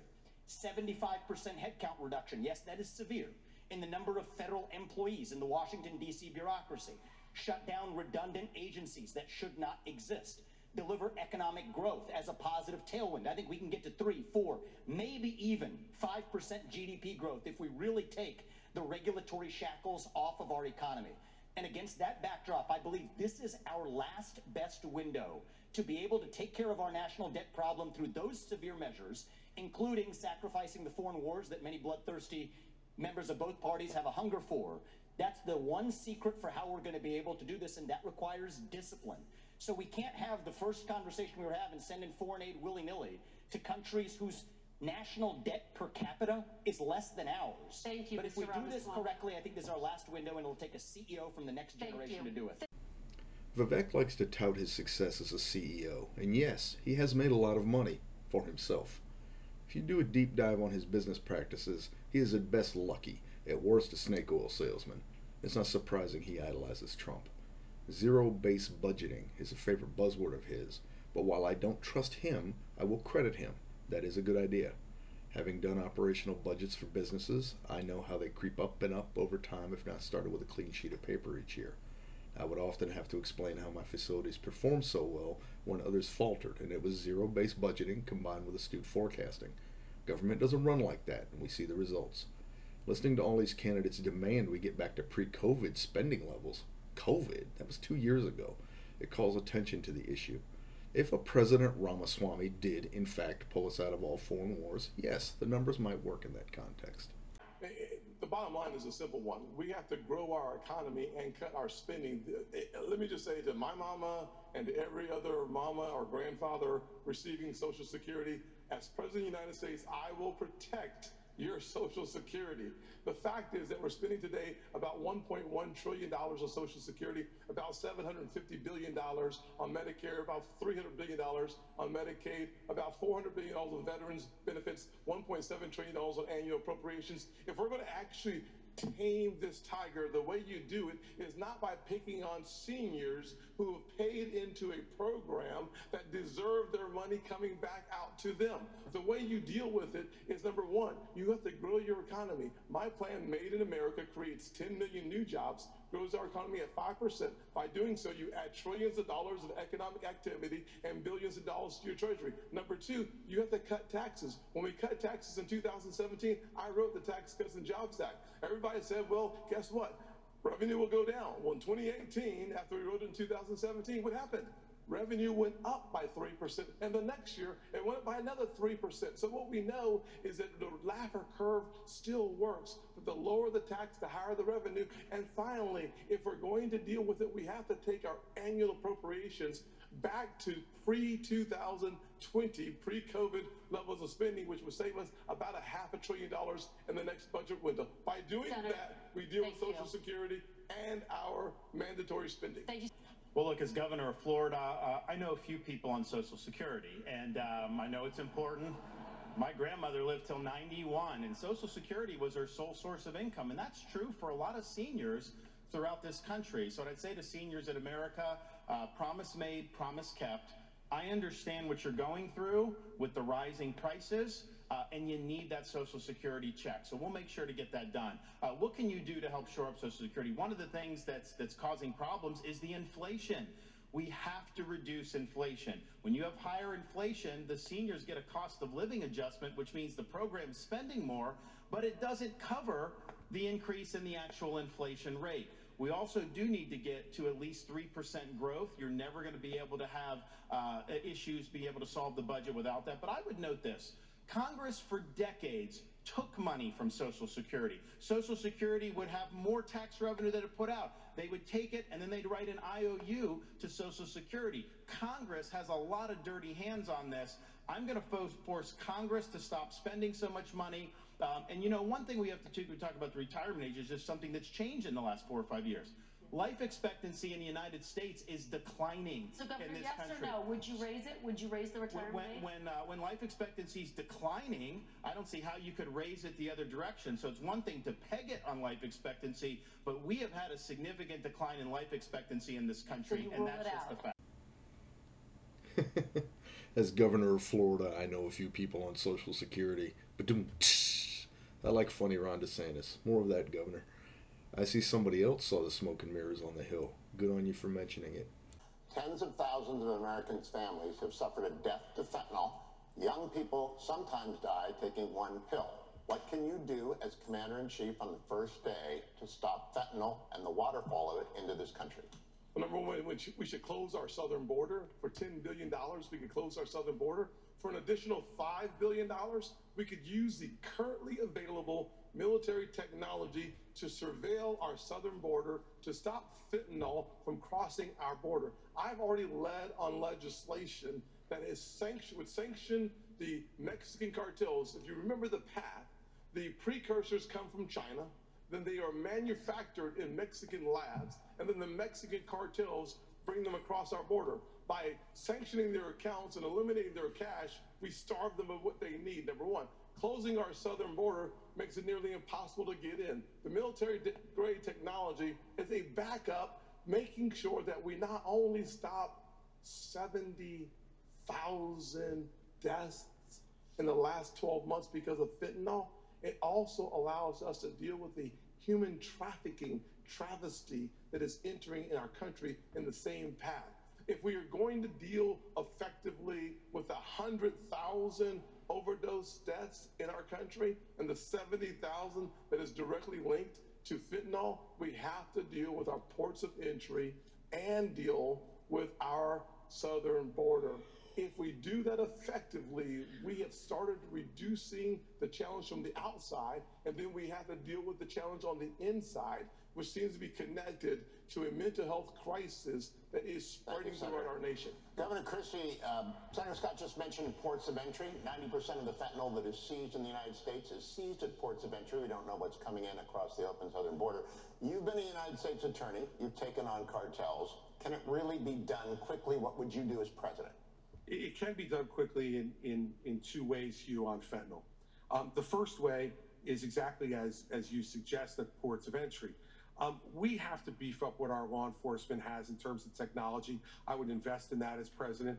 Um, we need to make sure that law enforcement has every tool at its disposal to do it. Secondly, on day one, I would sign an executive order that would send the National Guard to partner with Customs and Border Patrol, both at ports of entry and at the open ports of our border. Customs and Border Patrol agents are overwhelmed. There's 200,000 encounters a month over the last 11 months. We simply do not have the man and woman power at the border to be able to deal with it. And so dealing with both law enforcement and, and you're right, we have done this, we can do this, but we got to give them the tools to do it. And technology is one of the biggest tools that we don't have enough of at the ports of entry. Now, we also need to lower demand, Hugh, in this country. And the way to lower demand is to start treating people again. You know, we started to do this before COVID, and we haven't done enough of it. And for every family out there tonight who has lost a loved one to fentanyl or to any other type of opioid overdose, what you know is all you want is a chance for them to win their lives back. When I'm president of the United States, we're going to call this what it is. It is a disease, like heart disease, diabetes, or any other disease like cancer that can be treated, should be treated. We not only have to stop supply, but we have to lower demand and save lives. It's heartening to hear them talk about the victims in a compassionate way. Seeing the reports of deaths due to opioids and the mentally ill people walking the streets is shocking.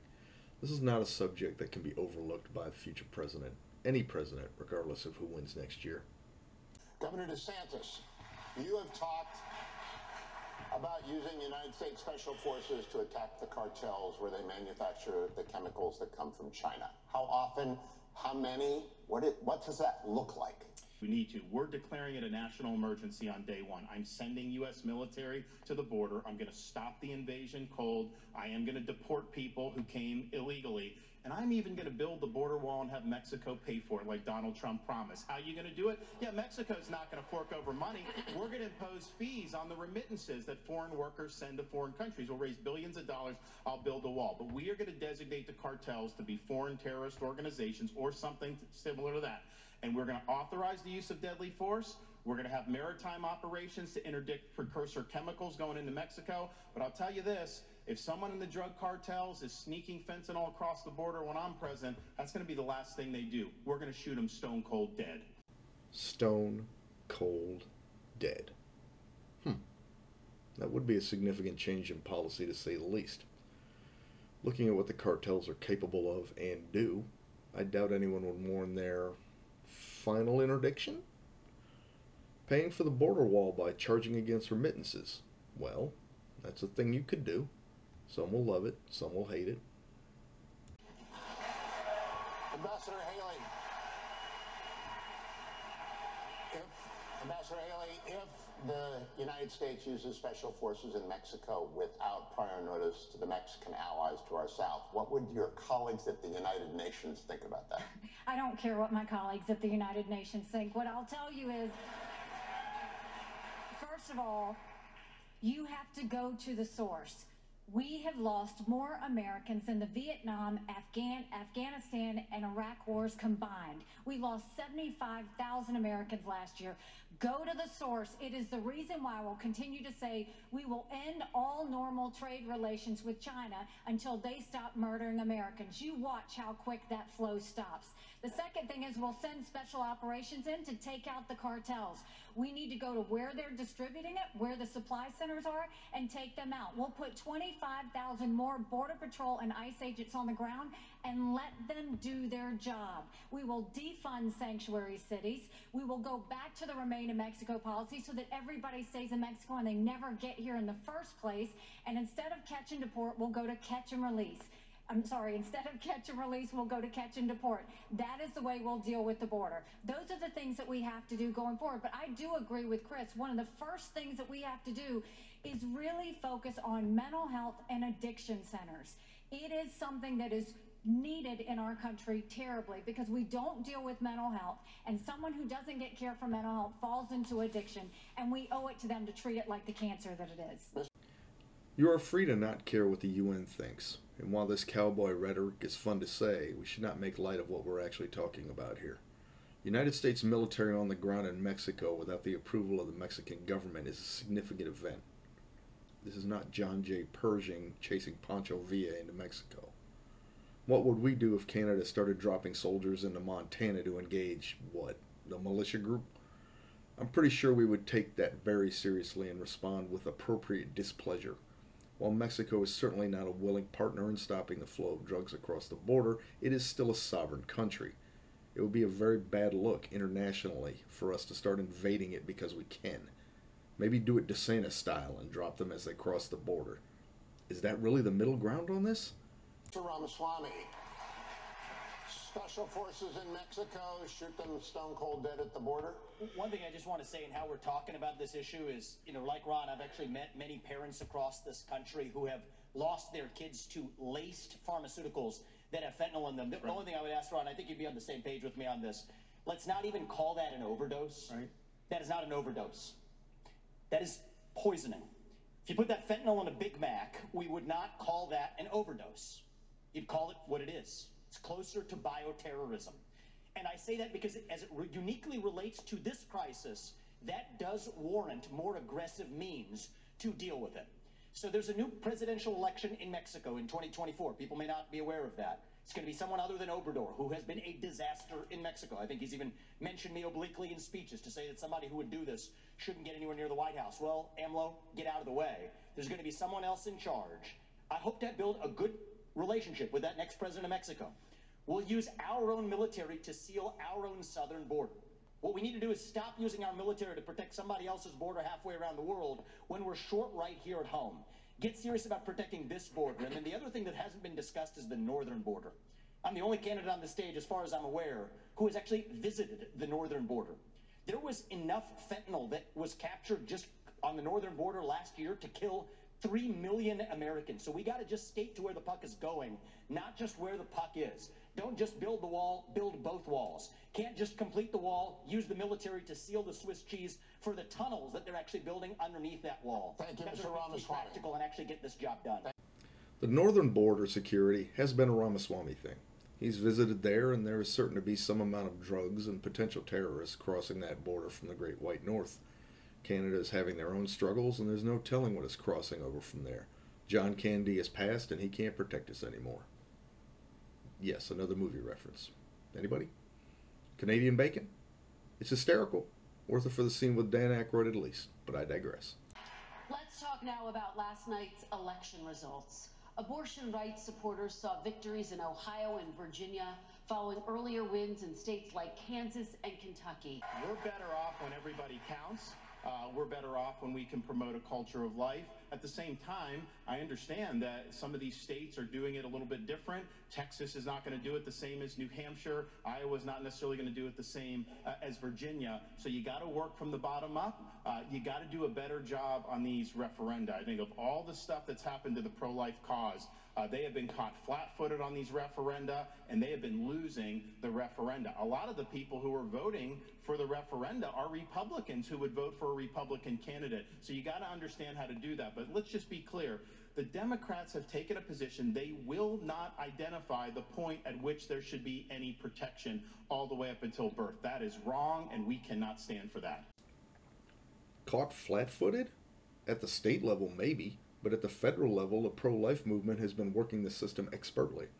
The new Speaker of the House, Mike Johnson, and his legal ilk have advanced their Christian conservative mission at a stunning pace, actually overturning Roe v. Wade. What you saw in the various state elections across multiple states was blowback from that decision. The pro choice people are falling back and counterattacking as they feel justifiably under attack. Abortion is one of those issues that will pull you in and drag you down. People are adamant about it, and it's easy to see why no matter which side you are on, or even if you're somewhere in the middle. We all appreciate the gravity of this subject. The elections this week sent a message, and the GOP had better heed it if they hope to do well in the general. All right, Governor DeSantis, thank you. Ambassador Haley, let me have you weigh in. Former President Trump has consistently blamed the abortion issue and how Republican candidates have talked about it for their electoral losses. How do you see the path forward? I've said it before. I think you have to be honest with the American people. This is a personal issue for every woman and every man. I am unapologetically pro life, not because the Republican Party tells me to be, but because my husband Michael was adopted and I had trouble having both of my children. So I'm surrounded by blessings. Having said that, when you look post Roe, a wrong was made right. They took it out of the hands of unelected justices and they put it in the hands of the people. And now we're seeing states vote. And what I'll tell you is, as much as I'm pro life, I don't judge anyone for being pro choice, and I don't want them to judge me for being pro life. So when we're looking at this, there are some states that are going more on the pro life side. I welcome that. There are some states that are going more on the pro choice side. I wish that wasn't the case, but the people decided. But when it comes to the federal law, which is what's being debated here, be honest, it's going to take 60 Senate votes, a majority of the House, and a president to sign it. So no, we haven't had 60 Senate votes in over 100 years. We might have 45 pro-life senators. So no Republican president can ban abortions any more than a Democrat president can ban these state laws. So let's find consensus. Let's agree on what how we can ban late-term abortions. Let's make sure we encourage adoptions and good quality adoptions. Let's make sure we make contraception accessible. Let's make sure that none of these state laws put a woman in jail or give her the death penalty for getting an abortion. Let's focus on how to save as many babies as we can and support as many moms as we can and stop Thank the you, judgment. We don't need to divide America over this issue anymore. Nikki Haley has been consistent on this, and it seems to be the best workable position that speaks to her principles without inciting fear in the opposition on this subject. As a middle of the road type myself, I appreciate such a considered stance on this very divisive issue, and I would expect many independent voters would as well. Y'all want to win, right? Even the Cheeto knows this is an albatross around the GOP's neck. Cut it loose or you will keep losing. You see this as a consensus issue. Well, I'm 100% pro-life.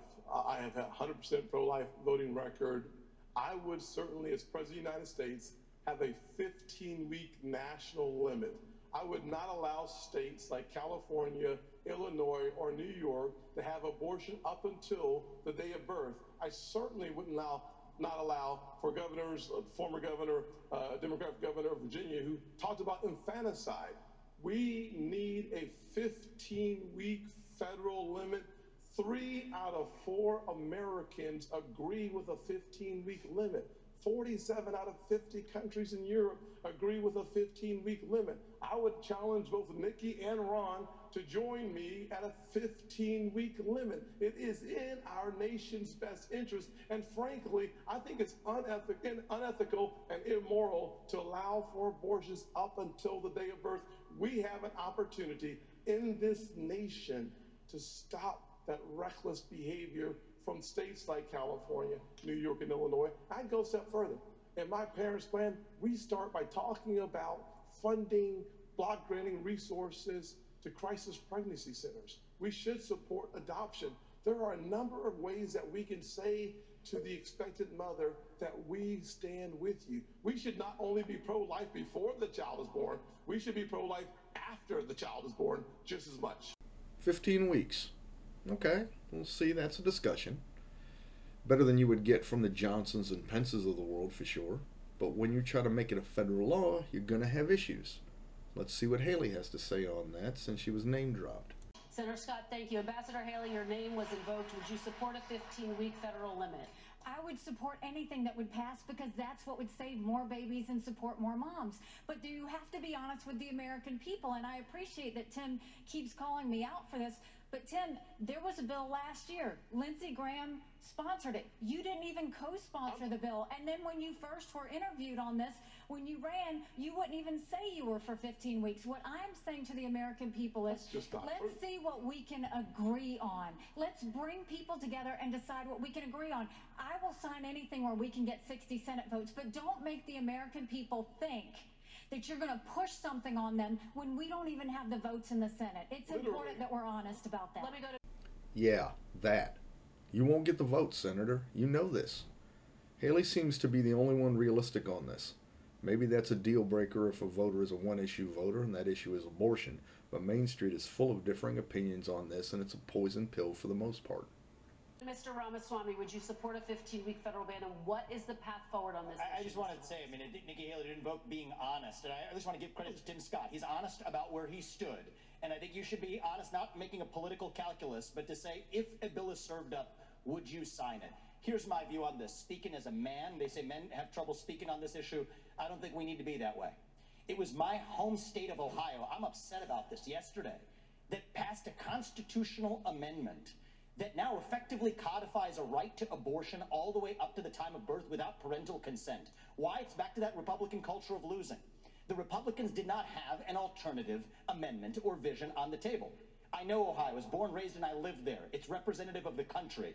If in the state of Ohio we talked about access to contraception, adoption, and also here's the missing ingredient in this movement sexual responsibility for men.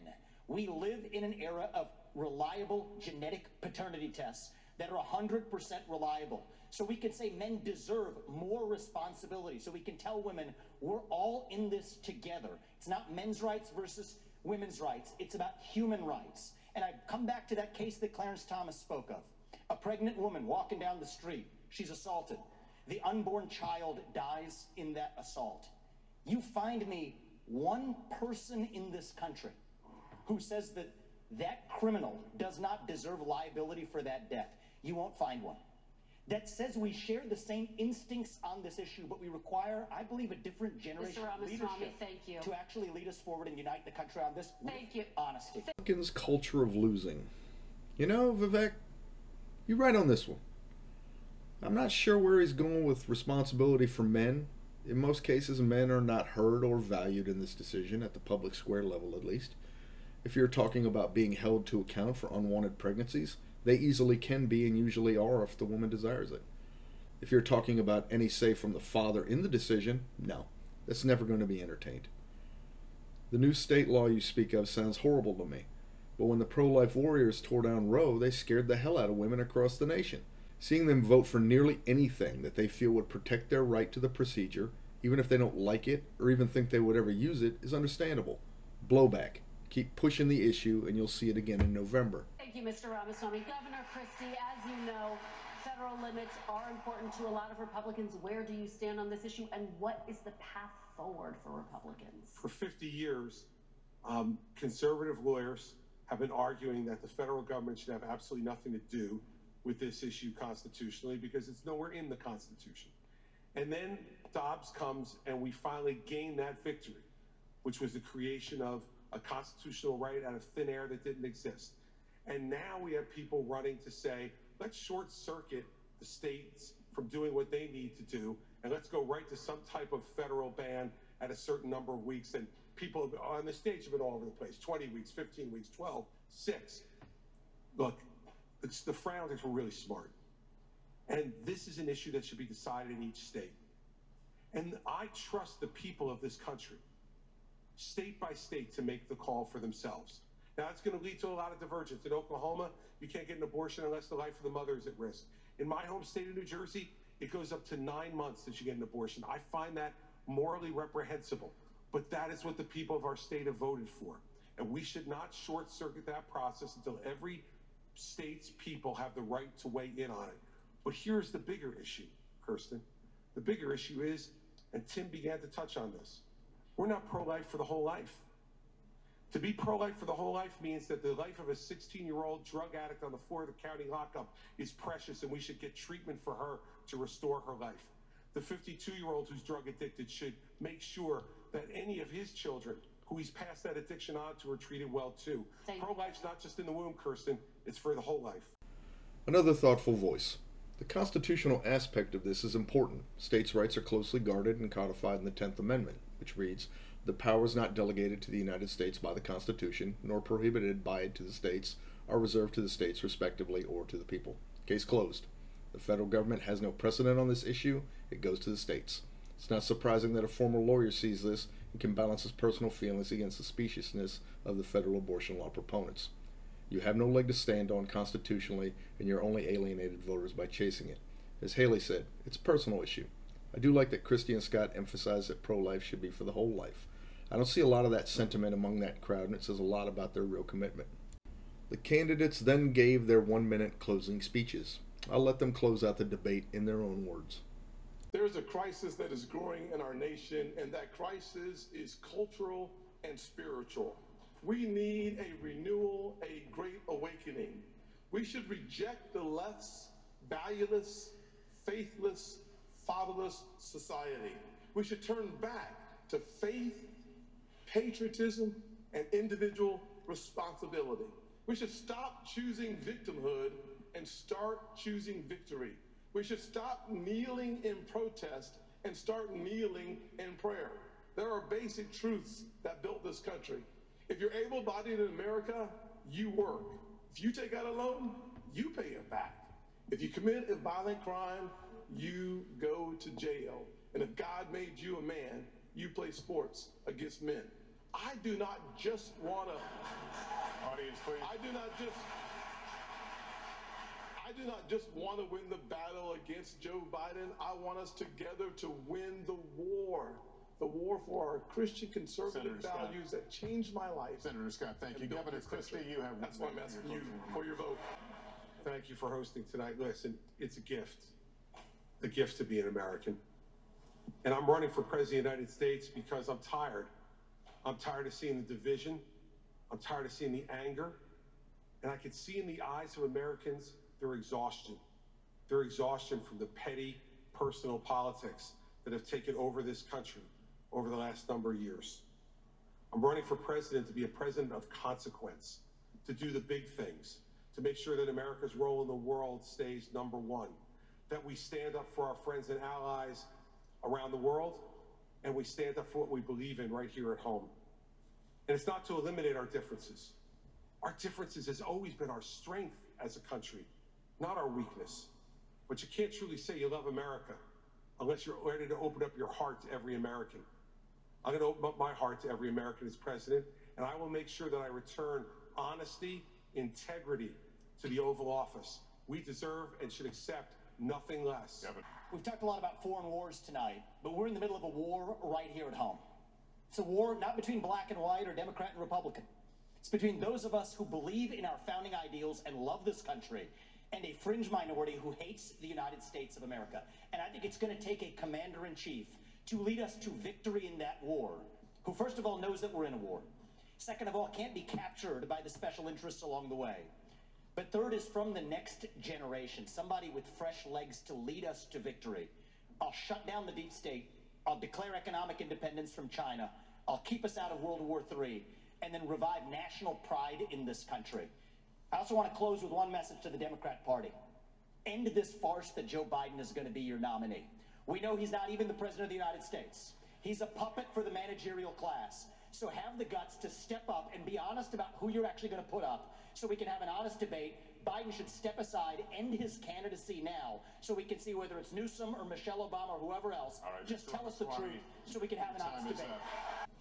Thank you. The world is on fire. We have a war in Europe. We've got a war in the Middle East. We've got China on the march. It is very important that we know how to defend our freedoms and how to defeat terrorism and socialism.